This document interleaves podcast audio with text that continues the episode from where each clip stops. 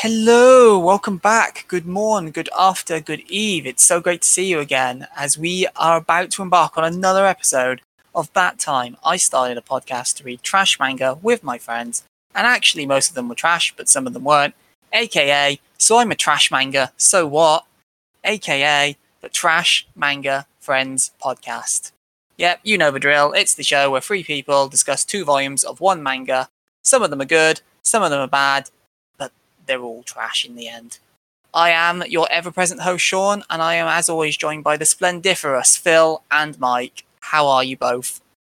Um, I'm sort of coming to terms with the fact that I'm never truly 100% awake. So that's that's new. I mean, it's not really new, but it's Who is really? Yeah. who has time for that these days? Phil, you alright, buddy? Yeah, I guess. Wow, that's an energetic start, isn't it? How are you guys doing today? Fuck life. Everything sucks. It's fine, Mike. This this episode comes out uh, December 10th, so everyone's busy playing Cyberpunk. So that's totally coming out December 10th. oh no. Oh, Yeah, that is now, yeah. Oh. Yep. That's yep, that's a that's a thing that's probably happening. Maybe. Probably. And hey, maybe I'll actually have my next gen consoles by that point. Who knows? I foolishly waited about 12 hours before even looking at pre-order options and uh yeah Oh no, I I have my pre-orders locked in in store. sure Might be a bit awkward if there's a lockdown, yep or if there's Which been a lockdown at this point. likely. yeah at this Yeah. time recording a new lockdown has not gone into into into As I place say, as we're recording, it is the spookiest day of them all, Halloween. It is in fact actually halloween today Whereas when this is airing, we're in the build up to Christmas. So uh, this is this is some nightmare before Christmas shit we're going through right now, most of what we read is a nightmare and it's before Christmas. So by definition it's mostly before christmas I yeah was going to say, unless unless we're releasing this on Christmas Day, it's always before Christmas. I, yeah. or in the seven days after christmas before new year which is just before Christmas for next year. i suppose you're right it's it's always it's always after five somewhere. What's it's always christmas somewhere Really not. oh dear. But uh, yeah. So okay, uh, that's that banter's done. That's enough banter. Are we are we all ready to dive into this this episode's series? Which, frankly, if you listen to the last one, can't be worse. I mean true Don't challenge me.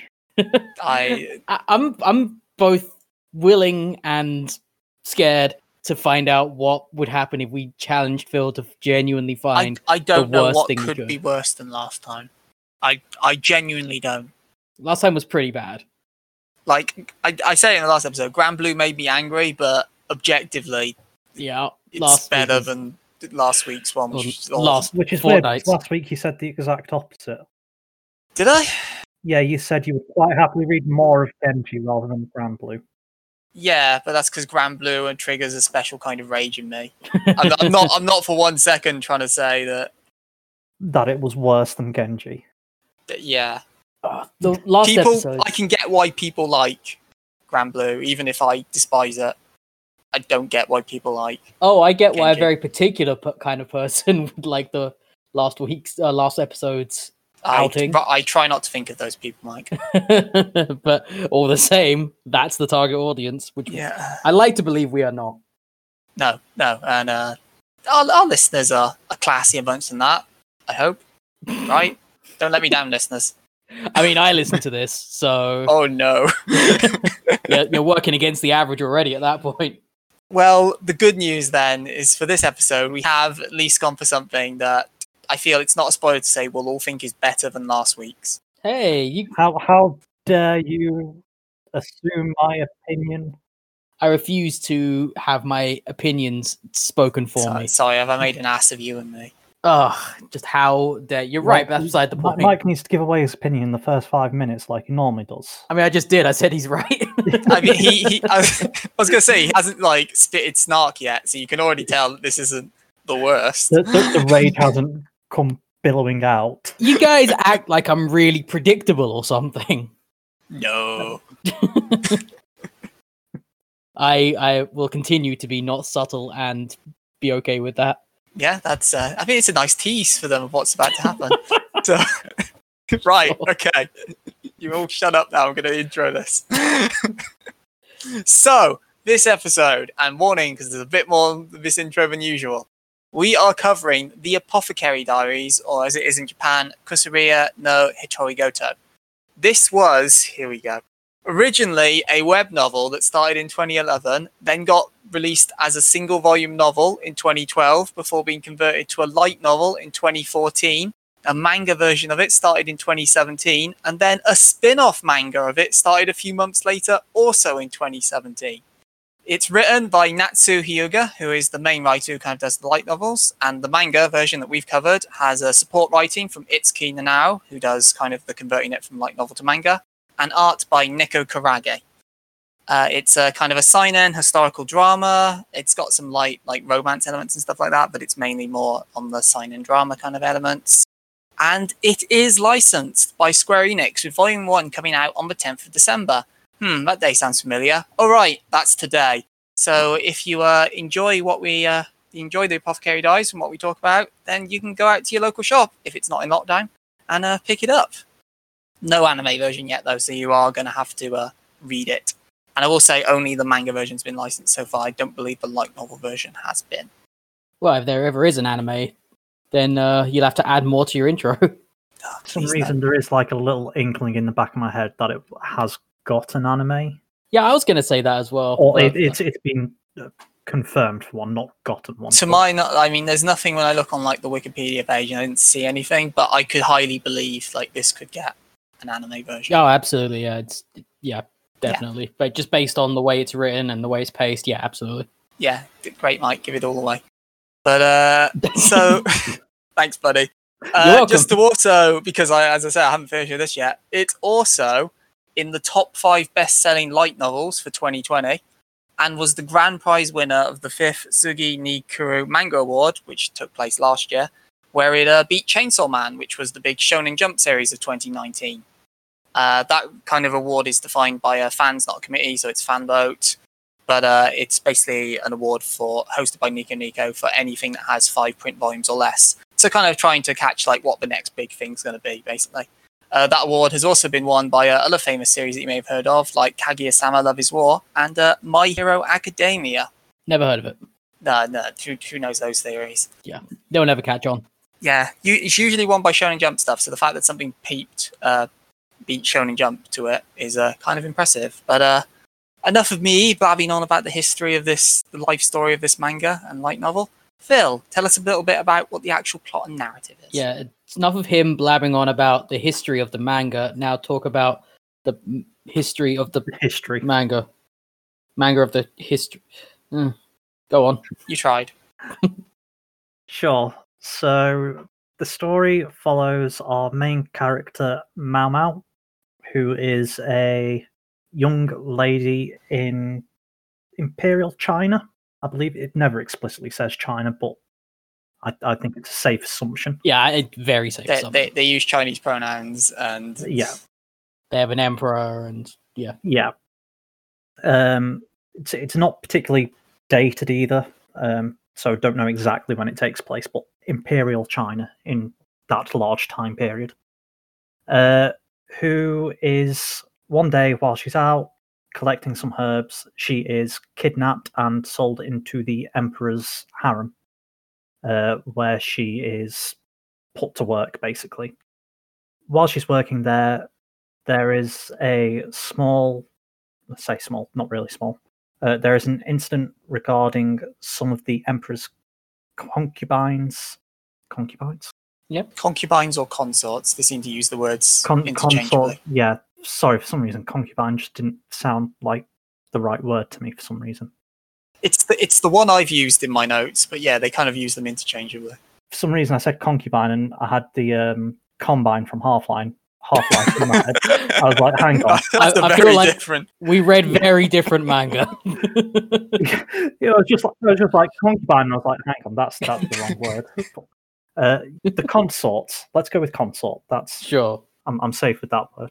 Uh, a couple of the Emperor's consorts and their newborn babies are sick. And Mao Mao, having grown up in an apothecary, has a good idea of what's going on and sort of tries to nudge things in the right way without giving away who she is because she doesn't want to potentially earn more money to give to her kidnappers because that's how that system worked. But unfortunately, she's found out and promoted to be uh, one of the consort's personal attendants. Which brings us to the bulk of the story. I, I will just say, because the way you worded that, just to alleviate some, it's nothing like Eminence and Shadow. Don't worry, it's it's nothing like that. Yeah, this is good. Why? What, what made Because you you were like, think- oh, she's manipulating things from behind the scenes. I'm like, it's not Eminence. Oh, and no. it's not Eminence and Shadow. No, no, sorry, I, I didn't mean it in that way. No, No, like, no, she, I she just drops like a she drops like an anonymous note off to say, "Oh, Yes. this this is what's going on." But she is unfortunately discovered rather quickly because, Yeah. um, She does an anonymous tip, as we would do in this day and age. yes, But in like the most obvious way possible.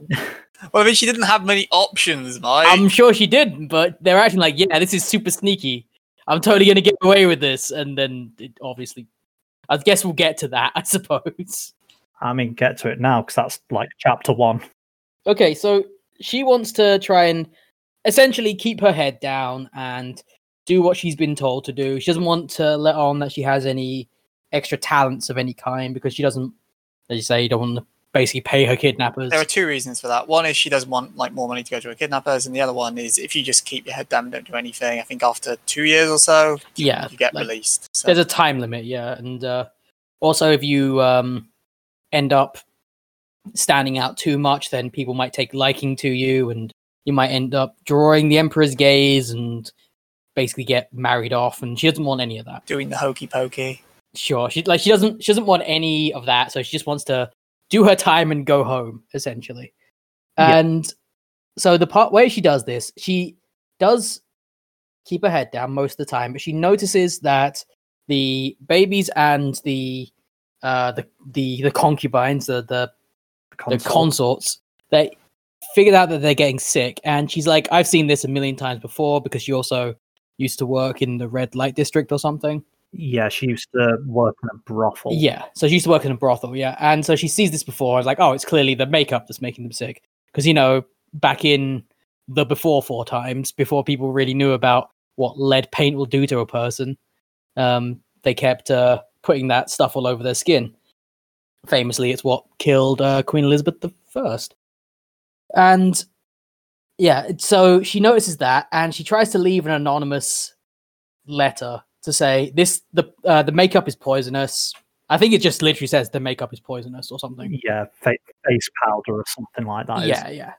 So the reason why she wants to do this anonymously so she doesn't stand out. But the only way she knows to do this is by leaving a note. Now, as Sean points out, this is you can't exactly just find paper around when you're essentially Paper is a luxury item. at this yeah, you're time. like Yeah. you're like the lowest of the low in you know in a harem, so you're not going to be able to just come by this stuff. Like you only have one set of clothes, for example. So I should. So, so, sorry, Tanja. I will probably just say. So when we're using the word harem here, we are on about the more traditional sense rather than the modern manga sense. oh of right, yeah, yeah. It's the harem I mean, anime or anything two like that. are related, to be fair. They're related, but Sure. I'm, I'm just not like she's a girl and then there's five boys trying to woo her. This isn't Yeah, reverse harem. It, it is the literal it is historical. literally the emperor is Yeah. like, I want all the ladies, please. This is Yeah. my building full of women's, yes. And they will father me. They will mother me many children. Father me, mother me, mother me many children. And Raise. And, and Raised, men are sure. not allowed in except for the emperor, basically. and or the eunuchs, eunuch, yes, Because So- eunuchs famously don't want to do the do. they do I mean, not. there's a, they'd uh, they'd have a bit of a trouble. Uh, they would have a bit of trouble, yes. Hey, uh, one thing I've learned is uh, you can have troubles all you want and overcome Uh, in these That- pressing times. There's, I mean, best of luck to you. sure. And so the thing that annoyed me at first, and I thought I was going to go into this the standard fare of go into this thinking that's an interesting setup and then immediately hate it. And this is one of those things that kind of made me think that because I understand that paper is a luxury and paper doesn't come isn't easy to come by. But the only way she figures out how to send this note is by tearing off a piece of her only set of clothing to write a note. And that's how we're introduced to this character. I think they do have a few sets of clothing. It does come up. They have to change it for certain um, tasks, but Mhm. yeah, generally you're not going to have many pieces of clothing. Yeah. And I thought that was a red flag of sorts uh, originally because I thought that was like, oh, this this manga's gonna try and yada yada away a, a load of stupid stuff just to make the plot move forward. It's a thing we see a lot on this show, where we Mm. just read something like, oh, that doesn't make any logical sense, but it's what we're going with for the day. And th- this doesn't do that. It is the only option she has, and she's basically immediately found out, like immediately. I it's not immediate. I think there's actually like it doesn't explicitly say, but I think there's a time skip of about a month or two Yeah, Oh, okay. Well, I didn't notice that. because there's time for the babies to actually recover. So I think it's implied like it's a month later when they've recovered. Right, right, okay. I, I will say I actually really liked how she gets caught out as well. It's yeah, I do too. That's what I was gonna say. Yeah, it's like this, this manga is actually clever. Like it's clever in its writing, even when it's um trying to do what passes for comedy in this thing. It's Hey, it's actually now, clever the whole way. I am the most elitist person about comedy, and I fucking love the comedy. Oh no. I like it too. I'm not saying it's bad. Like this is the thing. I know I come off as saying like it's easy to assume my default position is it's shit, but I actually liked this one because every time it strays close to being absurd, it either justifies or pulls back in the best possible way, and it it it manages to make me feel like I'm not wasting my time reading it, even though I don't give a shit about this genre at all. But I actually enjoyed reading it. So it's very it's very well written. And it comes down to this main character who we follow for 95% of this. Like most of the other orbiting characters are superficial at best from what we've read. Because it's more about um what this main character, Mao Mao, or whatever her name is, It's exactly right. No, man. well, as far as we know, it's exactly right. We're not the best at pronouncing things, but yeah, just the, the, her daily routine, as it were, is and how she's trying to do the best she can in a tough situation is the focus of this story. How she is trying to, in her own words, not have her head separ- separated from her shoulders. Yes, it is, and it's very, very well written, and that's mostly because this main character we're given is extremely likable. And I'm not saying that in a she's uh Mary perfect Mary Sue kind of person. Very much the opposite. She's she's smart and not arrogant about it. And she's a very believable person in this situation, as long as you can get around the idea of someone being a master poison smith and stuff at that age, but beyond that. She's just a very likable person and it's very endearing to this whole this whole thing. I enjoyed reading it because of that. Yeah, I mean, it is. I think the only real weird thing I find about her, and it's not too bad because I think I have seen it in other things as well, is the whole poison fetish she has. yeah.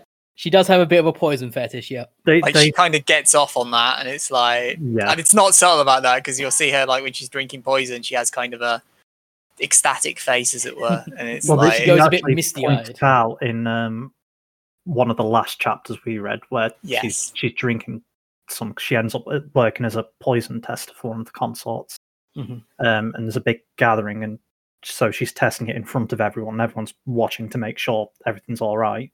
And she says, "This is poison," but she's got like a big grin on her face. like a she says it. dreamy, yeah. and and then you later find out that um Jinshi, the sort of other main character, I guess, uh, Yeah. the, the male character, um, he he's like, oh, you caused a bit of a scene, like people didn't believe you, and actually someone else drank it and ended up numb and whatnot, just because she looked ecstatic at the fact she'd got to drink this poison. It's just the fact that after that as well, she's like, "Can I keep it?" yes. Well, they, they don't necessarily explain it in great detail, but there was like a page where she sort of discusses how she was searching for the panacea, the sort of cure-all medicine. Yeah. And that as a result of that, when she was young, she was investigating all sorts of poisons and cures for them. And I guess that's how she came into this sort of That's how she came into the work, yeah, because Yeah. obviously she always talks about like, oh, if I expect even like in the early goings when she's raised above her original lowborn stage, she's like, man, I wish I had like a snake or something so I could start Yeah. doing apothecary stuff. It is just, as I say, it's not. This isn't the only place where I've seen the poison fetish, but it is always a tiny bit weird to see. It's done funnily, but it's a tiny bit weird to see characters going, oh my god, going numb and being unable to move. Oh, They do try to pass it off as more of a professional interest, but the facial expression doesn't Yes. doesn't express that. it's it's a very weird thing, and it's I, it's more uses a moment of levity in what could actually be considered a very serious Yeah. scene. Because we learn early on a lot about this character. Like they they spare no expense in fleshing this character out, and I suppose that comes with the territory of it being basically completely focused on her. Um, but yeah, part of what she used to do is get snakes to bite her and stuff, so she could become immune to most poisons. Which is a very weird thing to want to do in your spare time, can I just say? Yeah. I mean, I will say I do like as well because it does spend a lot of time with her being the focal character, fleshing her out. But it also like is smart with the pacing of that, so like it doesn't drag on with bits that don't need to be, and when it needs to take its time, it will do. And I mean, like, so Phil mentioned in the premise there, she was um kidnapped originally and brought to this place. That is, it's a thing that's mentioned, but it's never like the manga never really takes time to show it or anything like that. It's like it's the just first two pages. yeah, it's just It's that's part of her like- yeah. backstory, and then it kind of gets swept away after a chapter or two. They just kind of go, "Yeah, oh no, you broke Well, this vase. Now we yeah. can't pay them." And I'm like, that's not how that would work, but okay. And I mean, when it's the palace telling the kidnappers tough shit, I feel that is exactly how that works. Sure, but I feel you could just do that at that point. Eh. Uh, again, it's it's a very like I don't know if it ever comes up again, but it's very kind of like they just kind of hand waved away. It's like, yep, that's that thing dealt with. now, you know, I dislike the the hand waving a lot. Like I talk about it a lot and how it annoys me. Yeah, I say hi to you and you just stare blankly at me. just like I fucking hate you. no, it's uh, hand waving in in storytelling terms of like, yeah, sure, that's the thing. Let's move on. I don't like it most of the time because it's used as an excuse rather than an engine to move the plot forward. And the difference there is in this, it, the difference is the benefit of the doubt. And this thing is written well enough and the characters are likable enough that it gains the benefit of the doubt. And you get the feeling that if they're rushing through something, it's because it either doesn't matter as much or um, they just want this to be known so they can base something else on it. Yeah, I mean you're you're completely right, considering that's I think in chapter two maybe, and then it Yeah. never really comes up again. It's just we're resolving this because it was a plot thread, and now we're going to move forward. thing is, I don't even think it was a plot thread. It was just basically a reason for her being in the palace and not necessarily wanting to be there. Yeah. Um, Like it's sort of an explanation as to how she got there. they're like, okay, we we've got her here now. We don't need this plot point anymore. We can just sort of resolve it in whatever means feels appropriate. Yes. Yeah. And that just feeds back in again to this being a very uh, sincere and likable character. Um, at no point do I believe she's going to do anything against anyone's interests, especially her own, of course. But it, she just feels like someone who's a somewhat benevolent force in this story. And that's very refreshing considering the sea of shit we have to swim through on an otherwise permanent basis on this show. Yeah, and she also I like as well that she also has her own agency as well. So she will she does th- lots of things to help out others, and she's like clearly a good person. I think with a small sense of justice, as they put it in like the opening chapter. hmm But uh, she will also just do things for herself. Like I think when she's commissioned to make um aphrodisiac, which uh, Yeah. in ye olde times is chocolate, basically. So she just makes herself some like chocolate bread because she's like, well, I've got some left over, so I may as well just make some chocolate flavored bread stuff for me. And then they're like, well, why did you do that? And like, that's that's my dinner. yeah, I'm hungry. What it? I'm hungry. it- it's like, oh, it's my sup, but it, it won't affect me because of all the poison I've had. You're used to poison. which is Whereas a sad you know, life. the other can servants you see are all uh, in bliss. Let's Although say in bliss, perfectly yes. fine from when she looks up the Looks up the skirts, like, yes, nothing's happened, we're nothing fine. happening here, and then gets hit on the back of the head. it's like whoa, that escalated quickly. But I, just- you, you can't help but like her. She's such a likable character, and the facial expressions really help build into that as well. Like, God, yeah, she's fucking adorable as well. yeah, from like the blissful stuff to her uh, bug face stares, as they Oh, it. I, I love those faces. Oh my Yeah. god, yes. So, so we mentioned this male character Jinshi, who's sort of like the. We, we don't know what his official job is, but he sort of someone oversees the important. harem or something. Yeah. yeah. It's implied he's important, but we don't know what his role is. Some sort of military guy, maybe. I think he's like an assistant, but obviously I don't know because I haven't read. I haven't read further than this, but uh, I am assuming assistant to the emperor because it's implied he's the one who found a bunch of the top tier. Uh, yeah, consorts. top top consorts. Yeah, Mr. Important. Yes. yeah, something to that effect uh, is what's implied. But um, being as he is one of only three, four male people in the harem, because obviously males are not allowed in there, outside Yeah. of a few very specific exceptions. Basically, all the servants pretty much hit on him because he is supposedly very handsome, I mean, in fairness, he is. anime handsome. Uh, he he is, but he After is after last anim- time, I was being. Let me put it this way: after the last week where we read Genji, Yes. like, and they were told, like, "Oh, look at this this very girlish boy," and it's like, no, that's typical anime boy. This guy is a pretty feminine guy, and it's understandable why everyone, guy and girl, wants to jump his bone. Mhm. So, uh, sure. Absolutely, yeah. Like he could absolutely have been the the the grooming pervert in Loveless yeah, with with how attractive he is. Which is not really a compliment, but I said it now, so But yes, be, because of that, he's not used to people look at him with disdain, and and he gets Disgust. off on that. and, and he gets off on that. He's like, "Oh my god, someone's treating me different." I think he says something to the effect of, "I'm not into that, but I'm kind of into it." Something to the effect of like that. as well 'cause we to the point where his- his staff are like, "Please, please stop." yeah, I was gonna say, we, we meet his assistant. He he sort of appears a few times uh, to assist Mao Mao with various things when she gets Mhm. commissioned to do it. And at one point, he's just like, "Please, please stop looking at him like that." The last time you did it, he came back and told me all about how you looked at him like he was a slug, and he looked so happy about it. Just like, Yeah. yeah, like and we're laughing just recounting it because this is not only is it very charming but it is actually quite funny this whole thing. Uh yeah, because it does the um i forget exactly what they call it but the switch between drama and comedy. I forget what the the actual flip-flopping mo- motion is called but they do it very very well. They do it in such a way that does not cause whiplash. I was waiting for that word.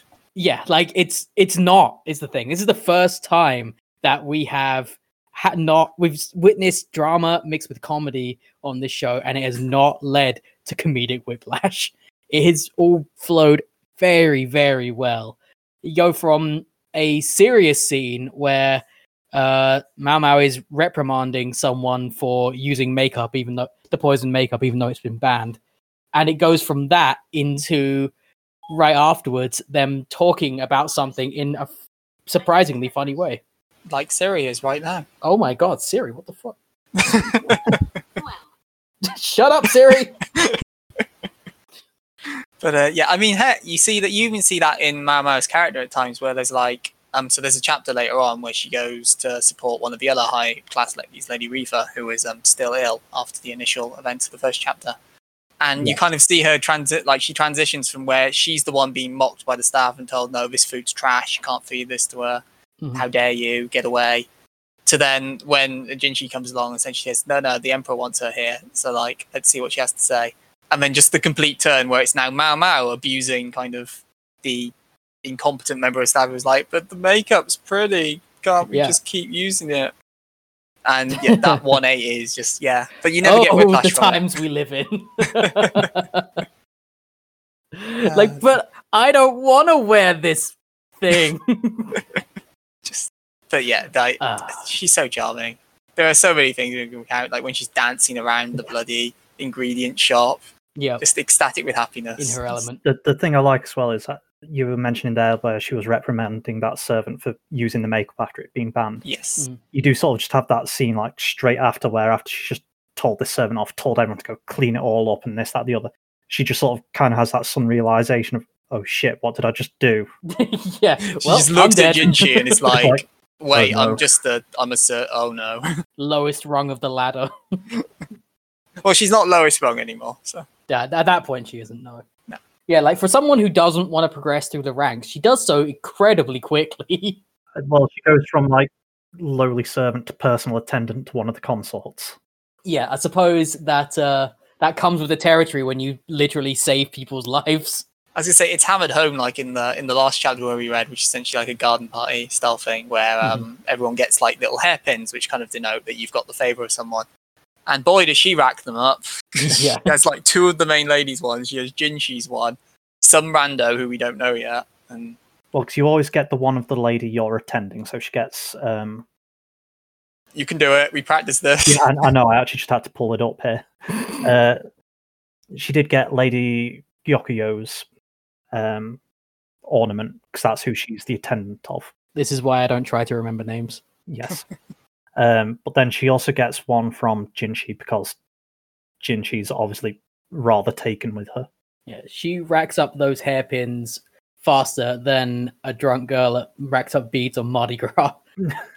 it is it is impressive considering a couple months before she was scrubbing the floors. Well, they they do sort of touch on it a little bit in the first chapter as well.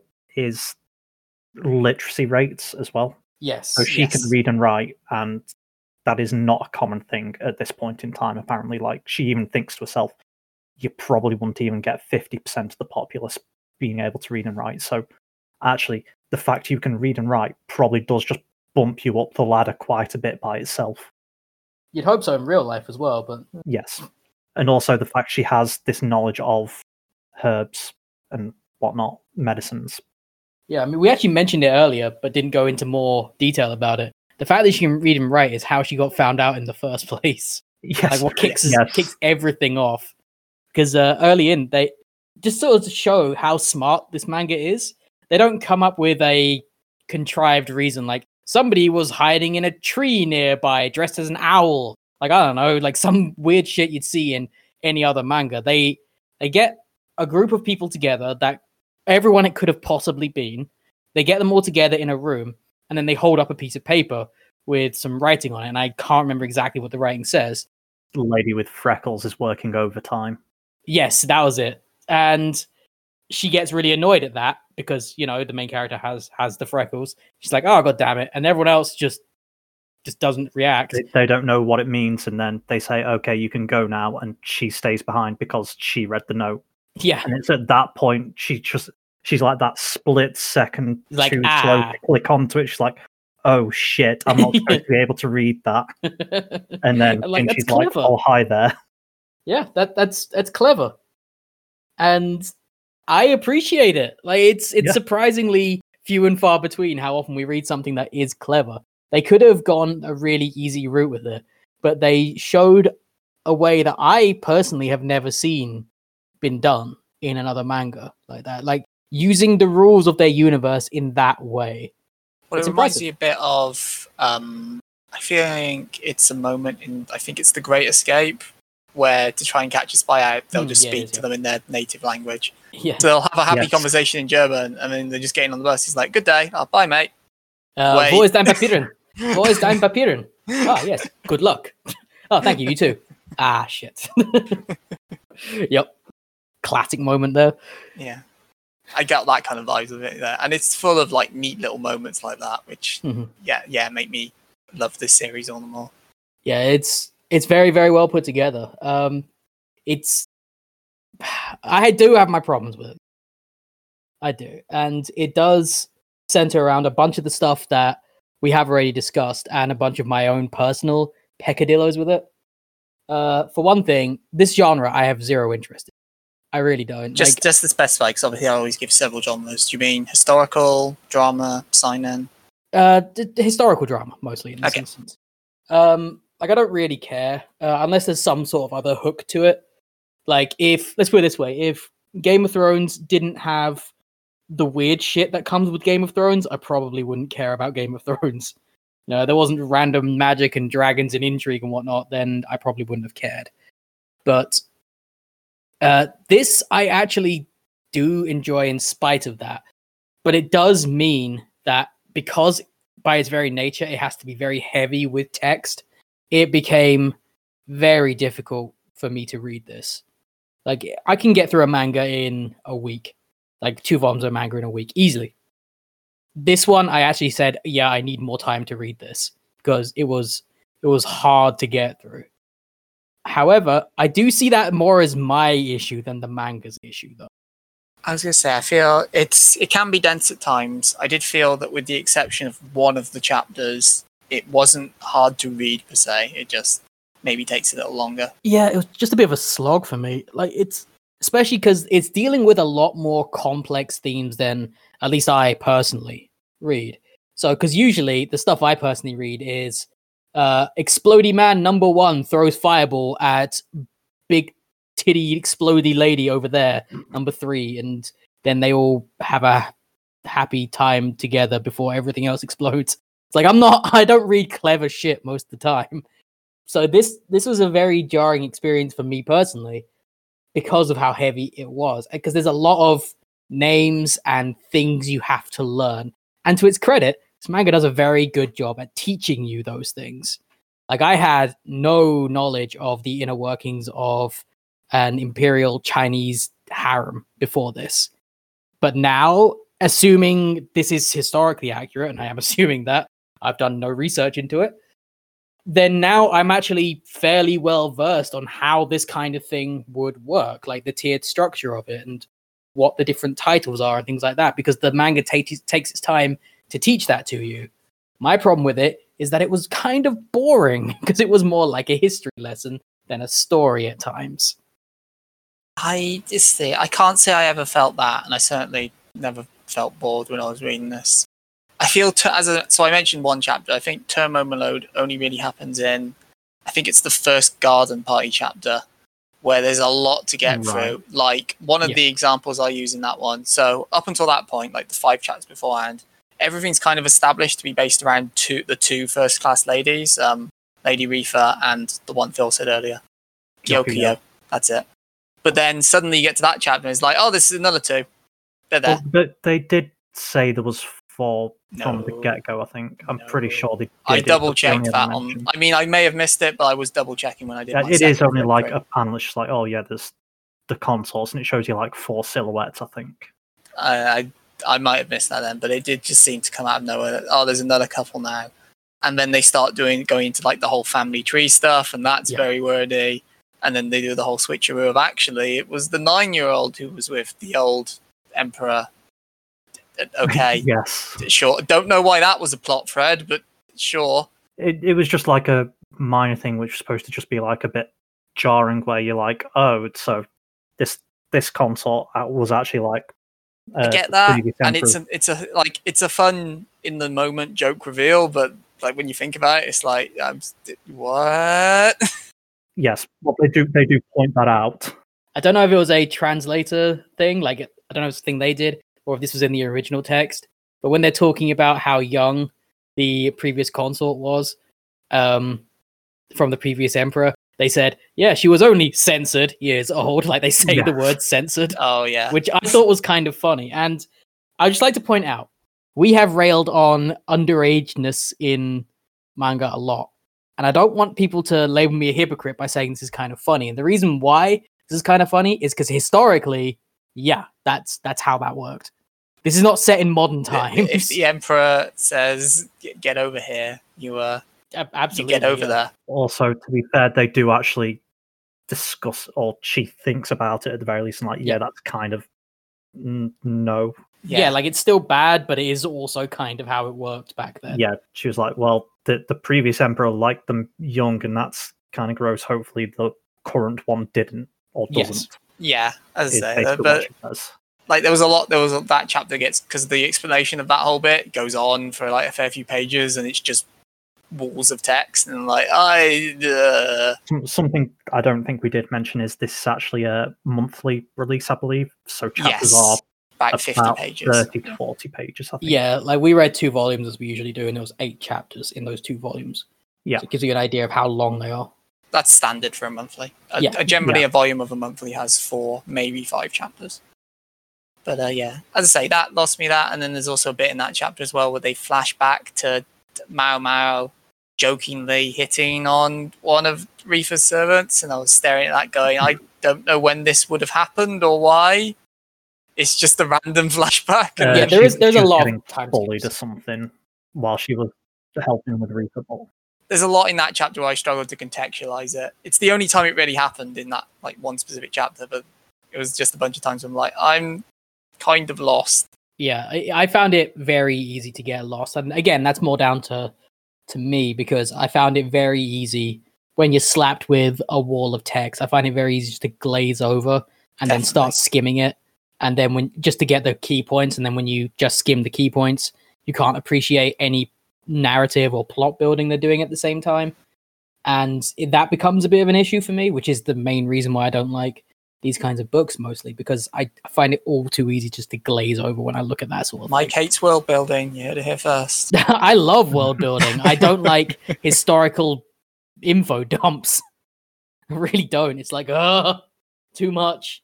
This this manga does actually do a pretty decent odd job of metering out the exposition. Like it's pretty decent, but it tends to do it by by doing like here's an info dump, now here's some story. Now here's another info dump, and now here's some story, rather than doing it all at once. As I said, I didn't. I don't really feel like outside of that chapter, it's too bad for info dumping or anything like that. I feel it. I mean, the pacing of this is pretty superb. Otherwise, yeah, the pacing's actually like it's good. It's good. It's just again not one things I would go for. the whole Lady Rifa story that, that we've already mentioned a little bit, that takes place over the course of a chapter, but it never feels rushed. It knows when to take its time on some bits, and it knows when to accelerate along in other bits. I mean, And you don't there leave is- that chapter feeling like there should have been more. there, there is straight up a point in that chapter where it goes, and two months have passed. Yeah, Yeah, but they I think they spread that over Yeah. a couple of pages to show like her recovery over the Well, course of that, time. they, they might do, but they sh- they show you Mao Mao sort of nursing her back to health a bit, and then they go, and two months later, and here she is walking about. All of us. Sure, but it, it makes sense within the context of that chapter. It, it does. But I'm just saying, it's not shy of doing time skips where appropriate. yeah, and I don't mind that at all uh, because they are appropriate. When something like uh, what was it the the stupid fucking become the nuke shit? Which one was that? Eminence in Shadow. Was that Eminence in Shadow? God, it was. blocked out as much of that as I could. that one actually has a pretty sizable time skip at the beginning for no fucking reason. like no reason. You're put in prison. Okay, now you're out of prison. Well, why the fuck? what the fuck was the point of that? so it's nice to see a manga where there is reasons for it because you have to real because if if all of this happened in a shorter space of time, it wouldn't make sense. And I think they do it as often as they need to, but not more than they need to. Which, yeah, it it, it does it well. It, it paces this whole thing quite well, and yeah, it's. It, I'm just astounded that we finally read one like this. I'm almost wondering what's wrong with Phil that he suggested it to us. So I mentioned this last episode. I, I did mention it that I intentionally dropped the bar because I knew I was picking this one this episode, and I knew this one would go down a lot better. this is the spoonful of sugar. all I'm saying is, you're welcome to have your opinions, but if you shit on this one, there, there's something wrong with you. I no, I'm not. I'm not shitting on this. Um, I, I think by my tone alone, you can tell I actually did quite like this one. It was hard for me to read, and I feel like I've made that quite clear at this point. But Mhm. uh, it it's very clearly good, and I am not surprised it's getting licensed, and I am not surprised whatsoever. I wouldn't be surprised whatsoever if uh, it got an anime adaptation because this thing would work extremely well as an anime. I can't see why it won't, especially as um, Square Enix are the ones who've licensed it, and they Mhm. often have their like hands dipped in the anime pot. So uh, Yeah. wouldn't be surprised. Oh man, is it the plot of the next Final Fantasy? No, WC, that's involving a guy called Clive. Tidus, Vaan, Lightning, Clive. yeah, it's pretty much the same. What of it? In fact, if anything, it's too formulaic.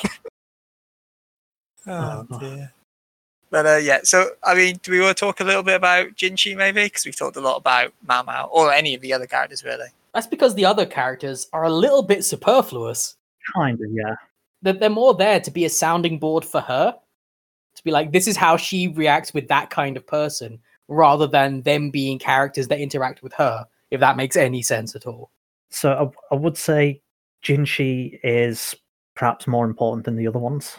Definitely, yeah. E- Even just in what we've read, he does come across as having more involvement for the most part. I don't really know what much more there is to say about him that we've perhaps not already, but Yeah, I mean, I do like how no one in this is really defined by that has their personality defined by their station, as it were. Like it takes pains to show both Lady Rifa and Gyokuyo aren't just I'm gonna Joe Sama deal with it or anything like that, as it were. They're both kind of they're both humans, as it were, and when you actually get to know them, both of them are like pretty alright to Bao Mao.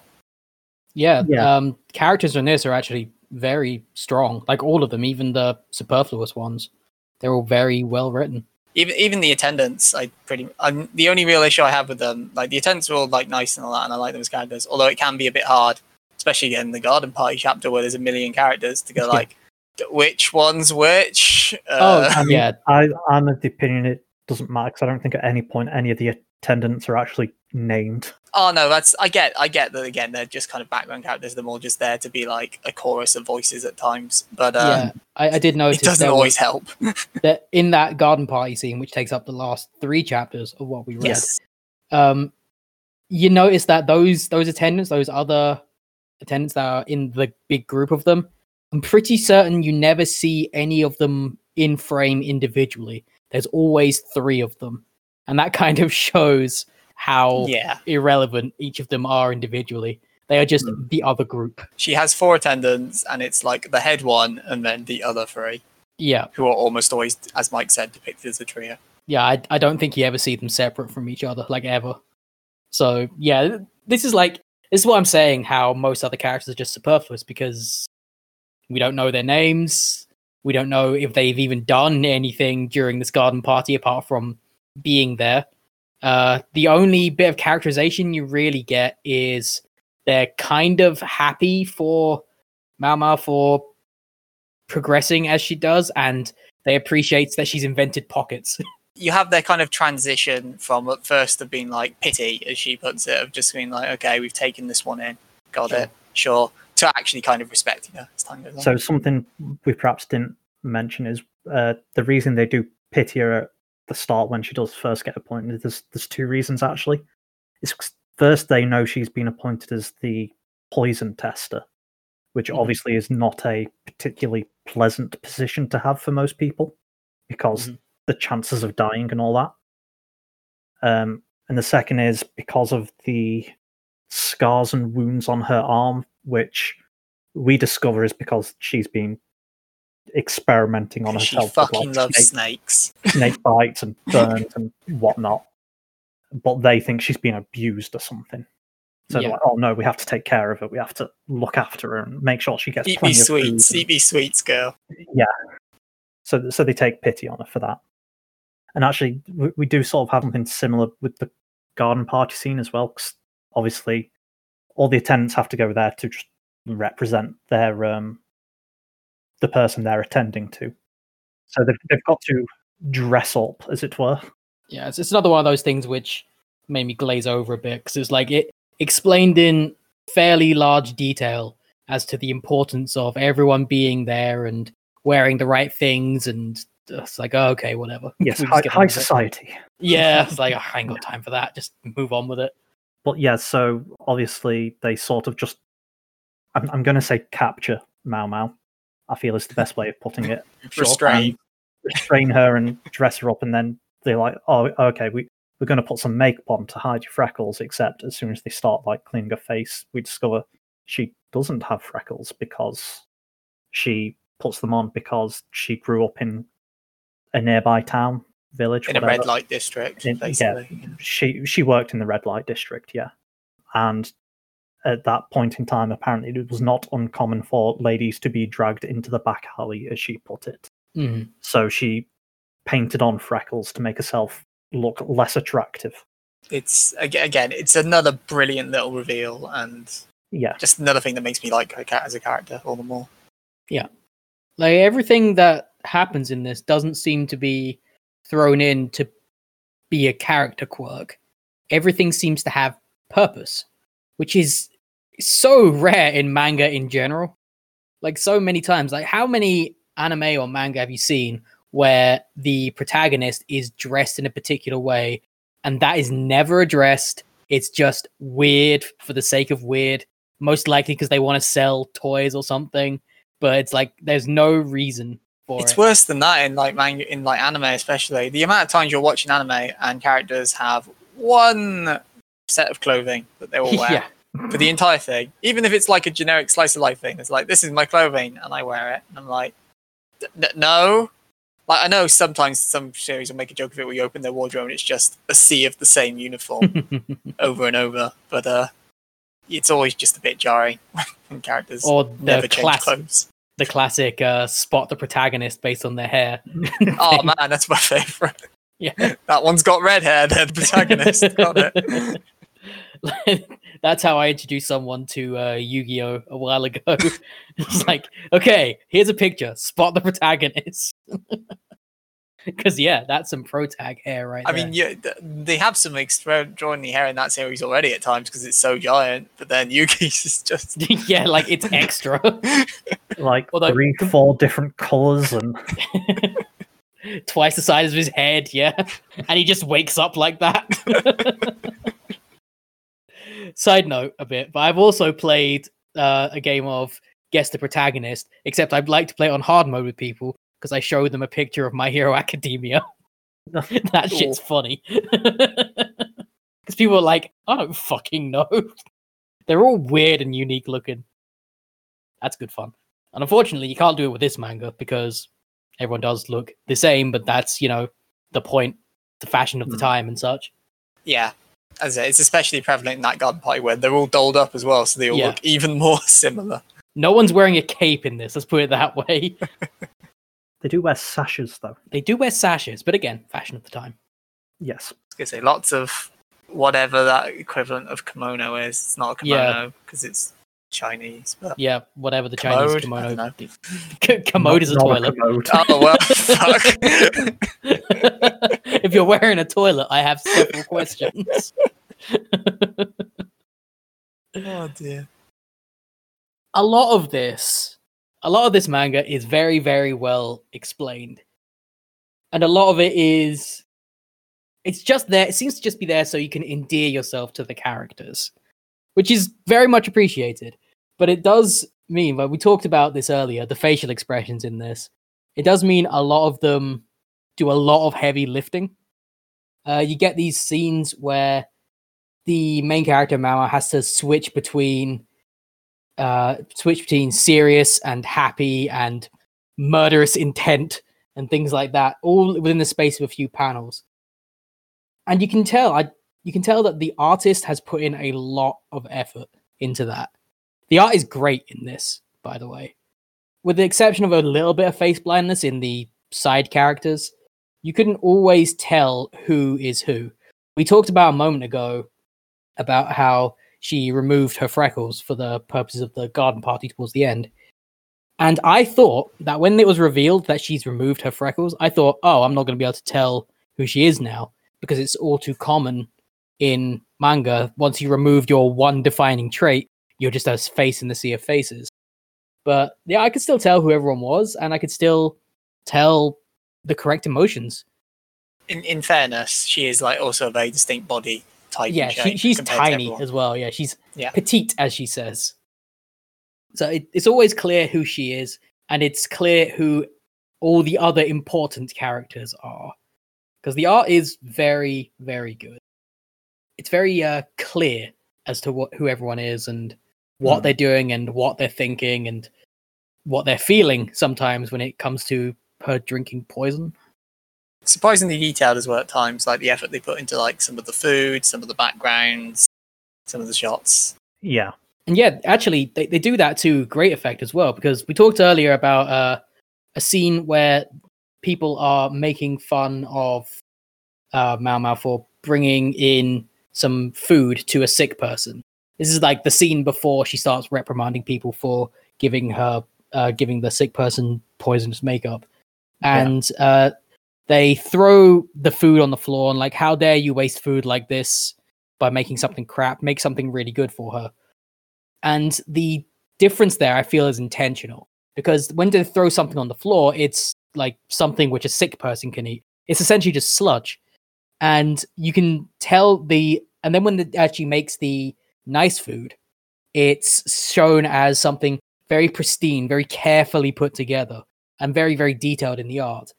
That juxtaposition is very clever on the artist's part because it allows you to show the fact that these characters, like the uh, the the consorts, the ones that are bullying in the scene, uh, it allows you to show that they are all about appearance.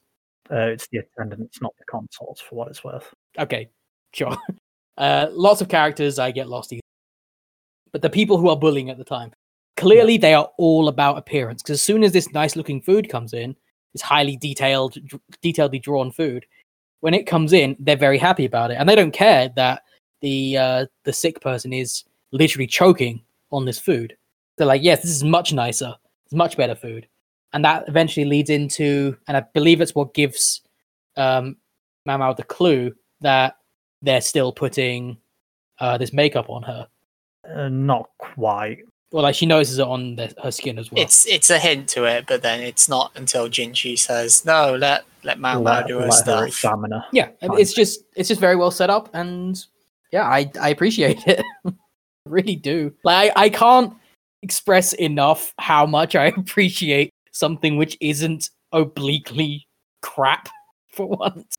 Yeah, well, I tell you what. Also, like I appreciate about it. So, like, there's a couple of like mysteries, as it were, in the the bits we read, and it's never like convoluted nonsense answer. It's always Yeah. something like poisonous makeup's being used, or um, this girl clearly has an allergy, but no one really knows about allergies at that time and place. Yeah, there's like there's no word for it. Yeah, Yeah, Yeah. They, they call it food you can't eat, I think. Yeah, well, yeah. yeah, no eat food something. It like keeps it like relatively well period appropriate and also kind of down to earth. It's not some elaborate great scheme. It's just she has an allergy. That's why she's reacting like this.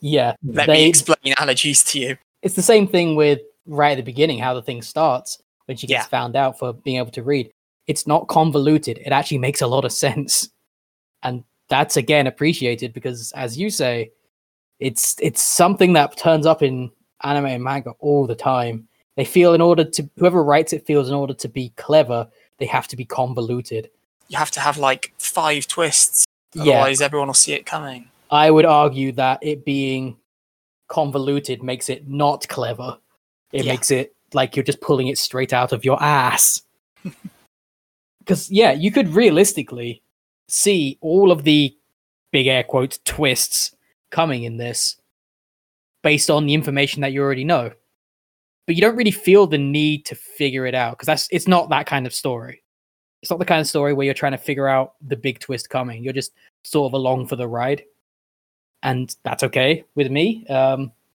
again not really what i read most of the time so it's a refreshing change I was gonna say the mysteries of anything I like. Who really is Jinshi and just stuff like that, rather than Yeah.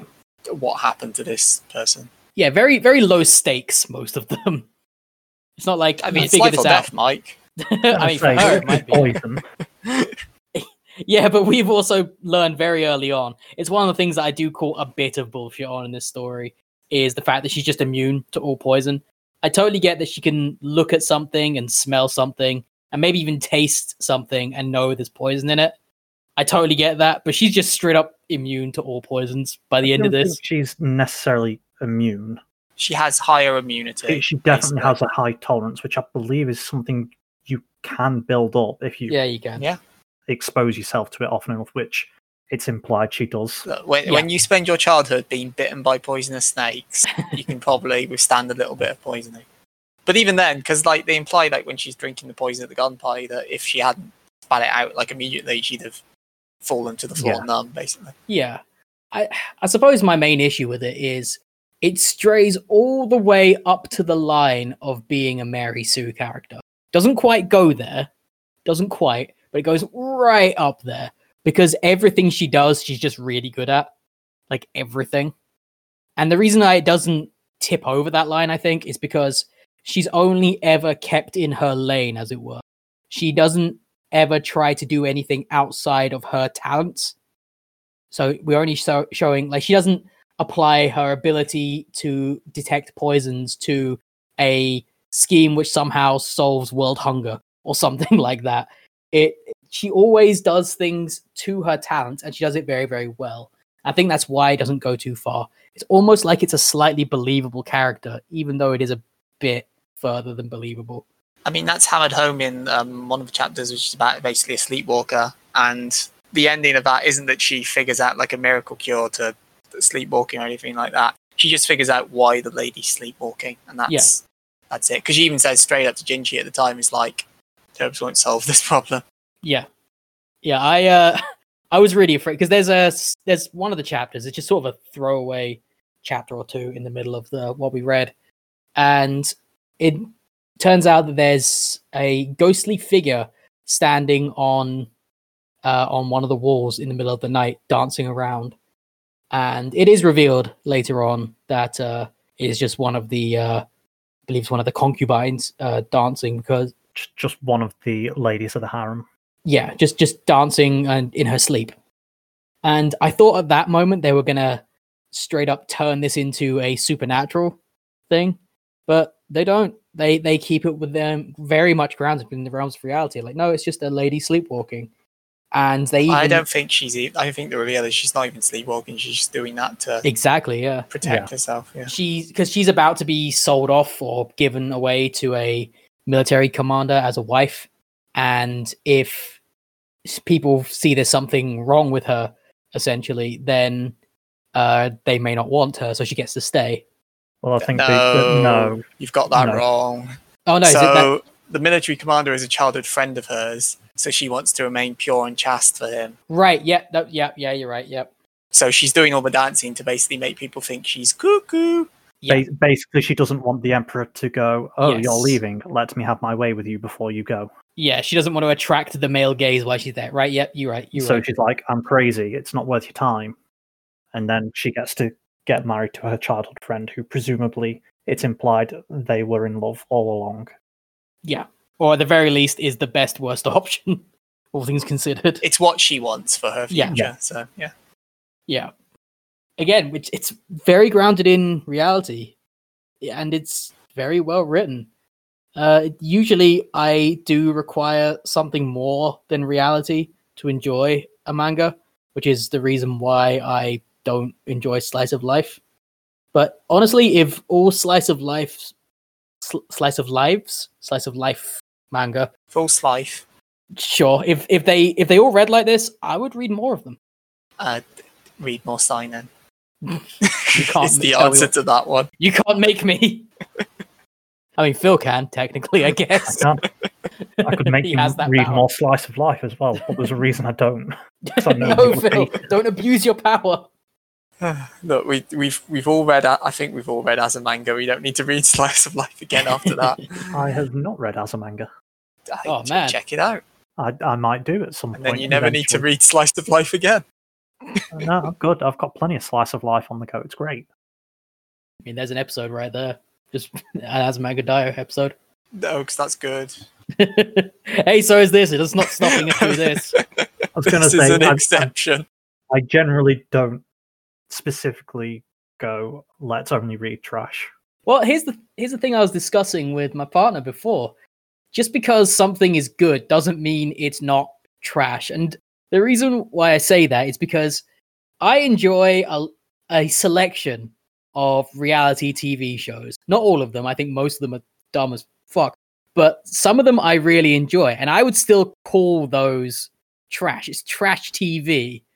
Like it's it's junk food for the eyes kind of thing, junk food for the senses. Yeah. And I think that that can very much be applied to the manga we read here as well. Even when they're good, they're still it's still junk food for the senses. It's still an indulgence. Tr- trust me, I'm well aware of you two indulging in trash. Bloody the the one that the, they obviously the listeners won't know about this, but the one you two were checking out like in the last day or two. Hey, that, That's that shit is gold. right.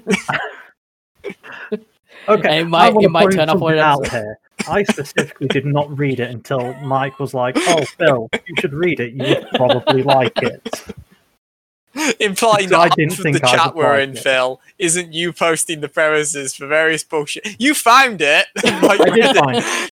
I found it and I would post it because like, look how terrible this is. I'm not going to make you read it though. And then Mike asked a question. I was like, I don't know, Mike. I didn't read it because it sounds fucking awful. Here you go, read it. And then Mike said, No, Phil, actually read it. It's great. And I didn't like it until like the last page because America invaded. And that just pushed it Oh over into the realm of absurdity. for me. oh man, I, I feel like this is an episode coming Oh, up. uh, at some point next year, this will be, no doubt. Until then, we Ah. won't say anything else about it, and we'll just let them imagine what the fuck we're talking about. Uh, They're better off not knowing. I've, d- dear, dear viewers, do not worry. I've held out because I read good shit. And Oh no, it, it was fucking awful. oh, it was it was trash. Like it absolutely could work on this show. oh my god! Right, back to back to this one though. The apothecary dies. Does it, I feel like we've covered pretty much all of it now. So, does anyone else have anything you want to say before we build towards uh, the conclusion? I would just say that uh, this doesn't anger me at all. And I feel like that's a notable thing to say because it's so easy to. it's so easy to anger me. had a rant. Yeah, Yeah. there are so many of these episodes where Mike comes in, even before the recording, he's like, "I'm ready to fucking go." I'm re- Fucking start that recording. I need to let it out. yeah, that's that's accurate. Yeah, but this one, it it's yeah, it, it's just a truly pleasant romp, as they say. It's it's it's I dare I say it's fun. oh shit! Yeah, and I hate fun, so there you go. Maybe that's what I should rant about. How fun is the worst, and I'm having it. I mean, in that case, Mike, I will ask you, having seen as this is fun and you're enjoying it, will you read more? And bear in mind, it's out today. today will you be yeah. buying into Apothecary Diaries? No, I will not be reading more or buying more. And that's not because, and I want to be clear about this, it's not because I think it's bad, because I do not think it is bad. I think it is very good. However, I found myself mostly because of the way I read things and how what I like and how I read it. I found myself the eyes glossing over a bit too much. I feel like if a lot of the stuff wasn't mentioned and we just got more and more and more of this main character, then I would probably be more on board with it than I am. That being said, if a lot of the text dumps and historical stuff wasn't included, then the story wouldn't make any sense. So that would also probably ruin it. So I think it's more just down to this is not my thing. And unfortunately, while this was good, I don't think it converted me to it. So I personally would recommend if you're into this sort of thing, I'd recommend you get it. But personally, I will not be. Boo. Hey, I gotta say what I feel.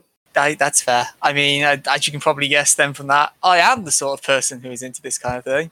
Uh, it actually, in many ways, uh, reminds me of a little of a series I'm reading currently, which is called um, Snow White with the Red Hair, or Ara- Akagami no Shirayuki Hime, I think it is in Japanese, which is also a, a series with a protagonist who is, I think they're a herbalist in that one. Um, that's more set in like a medieval fantasy style thing, and it's more of a shoujo, so it's more about the a little bit more about the romance. But it also has a competent, interesting female lead in the main role uh, who does herbs and stuff and solves problems through her ingenuity and her smartness and her bravery, as opposed to just, Kia! Oh my god, the prince is so pretty! Yeah, that's appreciated.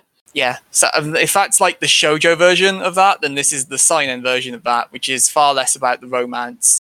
I mean, there's there's a little undercurrent between like Jinshi and Mao Mao, but it's more played for jokes than it is for any serious feelings or anything.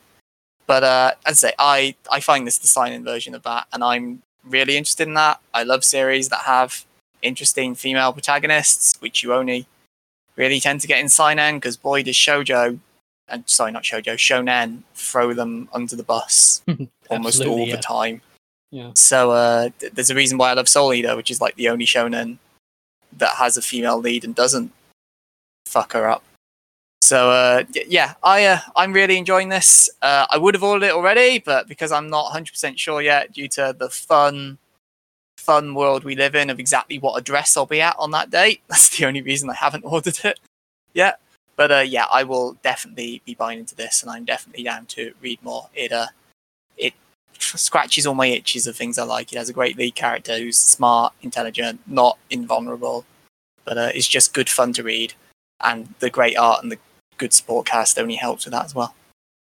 But uh, Phil, I I feel I know what the answer is going to be. Obviously, you read more, I, I do indeed. and by the crazy fact we're doing this on the day it comes out, Phil, do you by any chance already own volume one of this manga right now? Do already own it. I ordered it before I told you to read it because I um I don't know if I mentioned it on the show, but something I have been trying to do this year is buy more manga. Mhm. Uh, the series I particularly like that are licensed, obviously. Um, and this was one of those ones that was top of my list. If it ever got licensed, I want to buy it because I do enjoy it. So yes, I, I have it at the time of recording. I have it ordered. At the time of listening, it should be in my possession. Yeah. Hey, I I fully respect you guys for that. Uh, if I was into this, I would also buy it too. Just yeah, not my Yeah, thing. you've uh, ruined it, Mike. This could have been the first one where we all Ah, all agreed and said, "Yeah, swing and a miss. but uh, Missed it by about Cap- that much. Captain, it's too good for me. Is uh, yeah, I only read shit.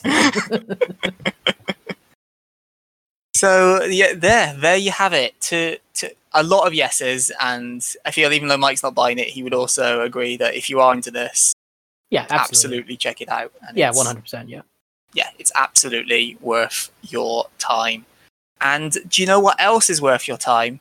Tuning in to Mike on Twitch. How can they do that, buddy? They can do that by going to twitch.tv slash berserker, B E R S E K R E R, and uh, hitting that follow button to get all the notifications. And they can also find me on Twitter, the same name. Heck yeah. And what about if they want to vibe with you, Phil? Uh, you can find me on Twitter, I guess. I love this part of the podcast because every single time feels like, "Ah, do I have to? every time. I mean, it's like uh, I, I don't really use Twitter all that much anyway. Wow. Keep it upbeat, Phil. We're going back to how we started, where Phil's like, yeah, woo, Yeah, I'm like here. in the first couple episodes, he was like, "Hey Phil, where can we find you?" Don't.